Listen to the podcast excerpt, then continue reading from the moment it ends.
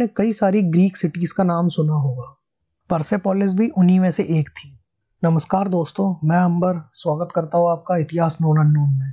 Persepolis का मतलब है सिटी ऑफ़ द पर्शियंस ये सिक्स सेंचुरी बीसी में बनी थी।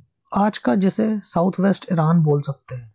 कई सालों तक आकेमेनिड रूलर्स के लिए ये सिंबल ऑफ़ पावर हुआ करती थी।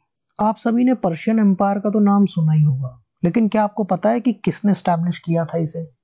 साइरस द ग्रेट ने 550 बीसी में पर्शियन अंपायर स्टैब्लिश किया था by conquering the previously dominant Medes लेकिन अंपायर के लिए सुटेबल कैपिटल उनके सक्सेसर डारियस ने बनवाई थी। डारियस फ़र्स्ट ने कई सारे स्किल्ड वर्कर से परसेपोलिस बनवाया था।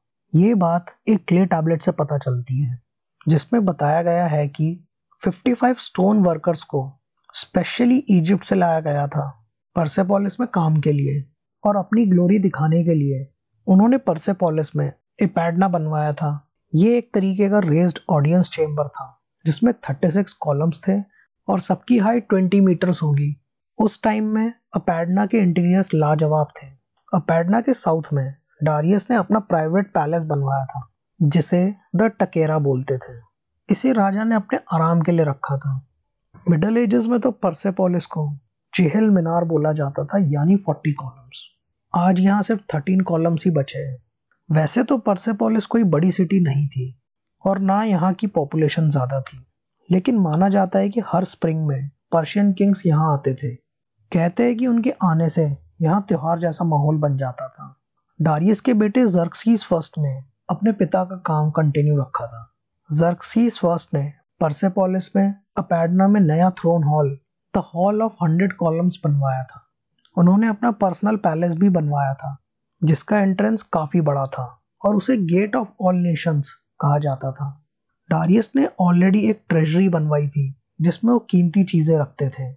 उसे और प्रोटेक्ट करने के लिए जर्कसीस ने उसके आसपास कॉलम्ड हॉल बनवाया था। फिफ्थ सेंचुरी में जर्कसीस के बेटे आटा जर्कसीस ने परसेपोलिस में कई एडिशंस किए थे। उन्होंने हॉल ऑफ़ हंड्रेड कॉलम्स को एक्सटेंड करवाया था। इस टाइम तक रॉयल सिटी काफ़ी कंप्लीट हो गई थी। करीब एक सेंचुरी तक अकेमिनीड किंग्स हर साल यहाँ आया करते थे। माना जाता है कि इन राजाओं को कॉम्प्लेक्स ऑफ़ क्लिफ टॉम में दफनाया गया था, जो कि नक्शे रुस्तम से 10 किलोमीटर दूर होगा। 330 बीसी में Macedonian ruler Alexander the great ने पर्शियन किंग डारियस थर्ड को हराया था। और जिसके बाद वो परसेपोलिस में आए थे। कहते हैं कि कई सालों पहले पर्शियंस ने ओल्ड टेंपल ऑफ़ एथीना को डिस्ट्रॉय किया था। इसके बदले में अलेक्जेंडर ने पूरी सिटी लूटने और जलाने का आदेश दिया था, जिसकी वजह से परसेपोलिस को काफ़ी नुकसान पहुँचा था और यहाँ रहने वाले लोग यहाँ से चले गए थे। माना जाता है कि यहीं से अकेमिनीड डायनेस्टी खत्म हो गई थी। थर्ड सेंचुरी सीई में द ससैनियंस के हाथ में परसेपोलिस का कंट्रोल आ गया था। ये लोग स्टैखर नाम की जगह से थे।